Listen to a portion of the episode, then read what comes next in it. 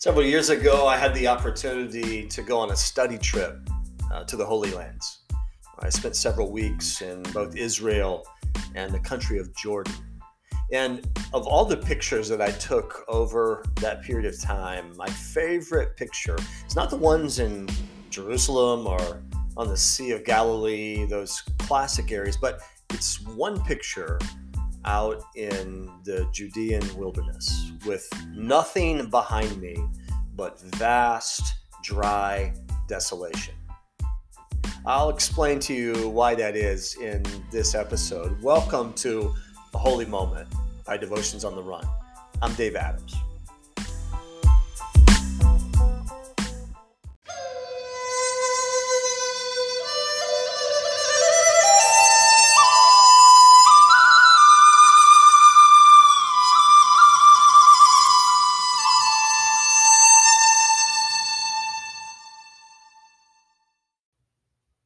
O God, you are my God. Earnestly I seek you.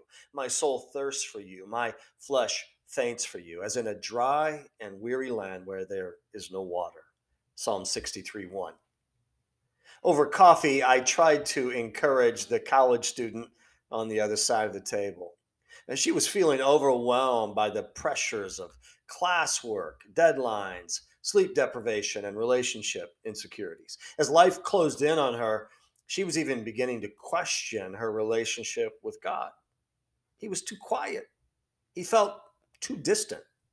In those moments, all I could do was remind her of something that she already knew. In all the mayhem, she had lost touch with it.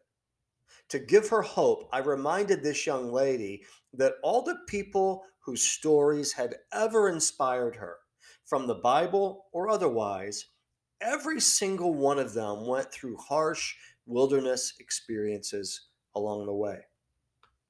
But why? I could see her eyes scanning for a reason. Why? Because there's something very special about the wilderness. Not a literal wilderness, mind you, but a metaphorical one.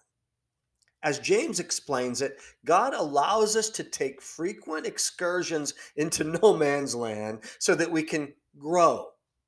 It may sound like an oxymoron that God would allow someone he loves to be dropped into the wilderness so that they can flourish, but it's true. He does. David, for example, was literally made in the wilderness. Like most folks, he probably enjoyed the coziness and convenience of life inside the city limits, but he wasn't there much. In his early days as a shepherd and later as a fugitive king, he spent a good portion of time off the grid, out there where life was harsh and desperate. But here's the deal were it not for David's extended wanderings in the wilderness and the hardship that went along with it, he would never have become the person that you've read about in the Bible. It was in the discomfort and edginess of time spent in the wilderness where God prepared him and taught him to depend on someone bigger and more powerful than himself. It was right smack in the middle of the wilderness where David put breakthrough thoughts like this on paper. Even though I walk through the valley of the shadow of death, I will fear no evil, for you are with me. Your rod and your staff, they comfort me. Psalm 23, verse 4.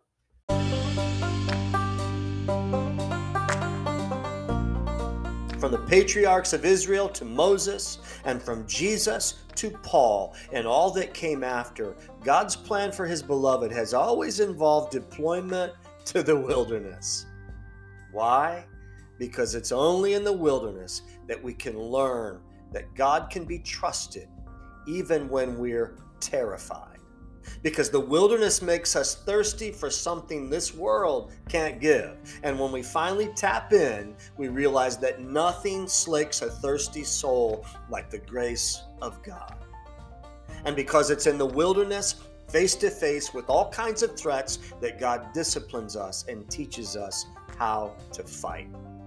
You can't really learn this stuff anywhere else besides the wilderness.